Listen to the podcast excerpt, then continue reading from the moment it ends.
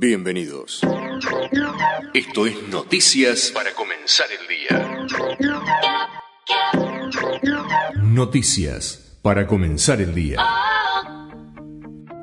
Muy buenos días. Como ya se está haciendo costumbre, comenzamos con el aviso de paro en los subtes. Los metrodelegados harán una medida de 2 horas de 5:30 a 7:30 en las líneas A y H. Pasamos a la política. Un presidente miente, no queda otra. Pese a que Estados Unidos desmintió que Joe Biden haya criticado a Donald Trump y a la herencia recibida luego del mandato del republicano, Alberto Fernández ratificó que Biden, en la última reunión y cada vez que habla con él, se queja del país que recibió de Trump, y agregó que con Biden se rieron de Trump porque ambos tienen una mala opinión de él. ¿Quién dice la verdad? La respuesta se la dejo a ustedes. Ya todo vuelve a la normalidad luego de la visita de Sergio Massa al Fondo Monetario.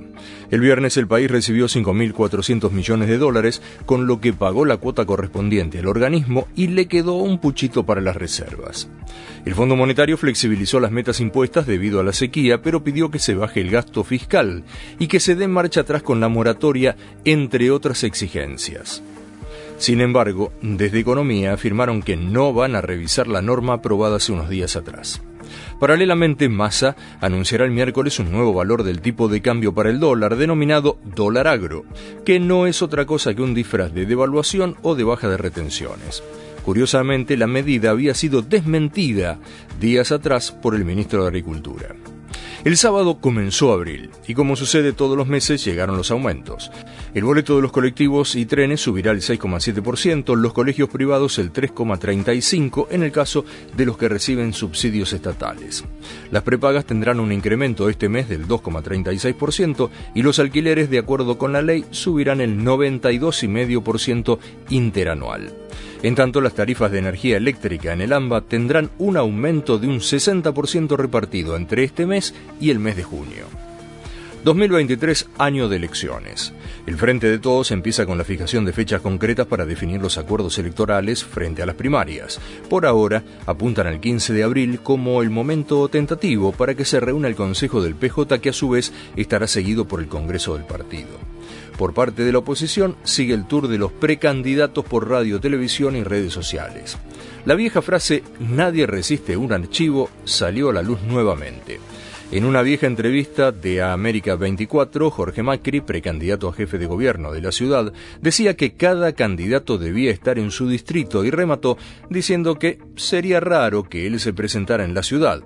Eso fue en 2019. Se nota que en pocos años cambió de opinión. Por el lado de Milei, ya lanzó su segundo spot en las redes, el primero dedicado al populismo y este hablando de lo que cobra la vicepresidenta como jubilada y pensionada. Trascendió además que el libertario podría no presentar candidato a gobernador en la provincia de Córdoba.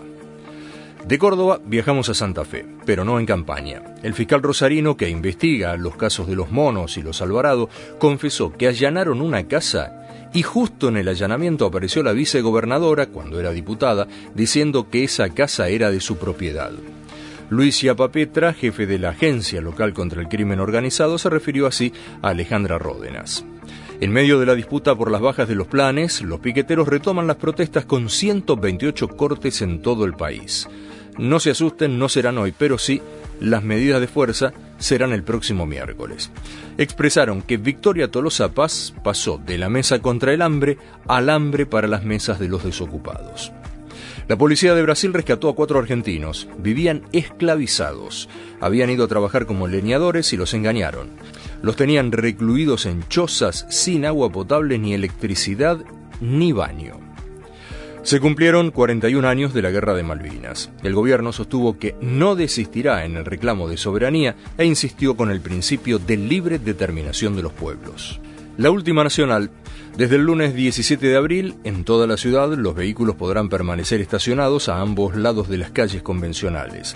En tanto, en las avenidas estará permitido estacionar, pero de 21 a 7 en ambos lados, excepto en las que funciona el Metrobús, donde estará prohibido toda la jornada. En los pasajes y al lado de las bicisendas estará prohibido hacerlo las 24 horas del día durante todo el año. Noticias del mundo. Pese a los pronósticos de los médicos, el Papa presidió la celebración de Domingo de Ramos. Francisco fue dado de alta el sábado y ya el domingo asistió a la Plaza San Pedro y agradeció a los fieles que rezaron por él. La Unión Europea está implementando un nuevo permiso de ingreso para viajeros de países que no pertenezcan al bloque. Entrará en vigencia en 2024, se denominará Sistema Europeo de Información y Autorización de Viajes y requerirá que los viajeros completen un formulario en línea antes de viajar a Europa y pagar una tarifa de 7 euros. En tanto, Estados Unidos anunció que a partir del 30 de mayo de este año habrá un aumento en los precios de varias visas de no inmigrantes que se emiten para aquellos que viajan temporalmente a los Estados Unidos. Naciones Unidas, por su parte, alertó sobre el impacto del narcotráfico y el crimen organizado en América Latina.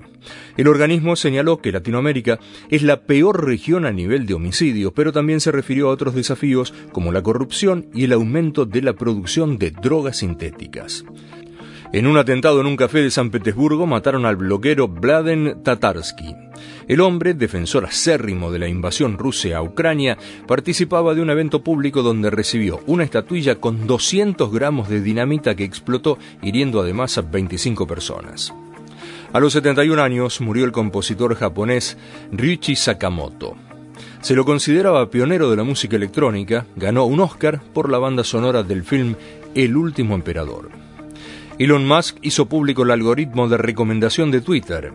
Como había prometido, en nombre de la transparencia, el dueño de la red social publicó gran parte del código fuente para demostrar que no hay recomendaciones preferentes para algunos sectores. Los parisinos pidieron prohibir los monopatines eléctricos de autoservicio.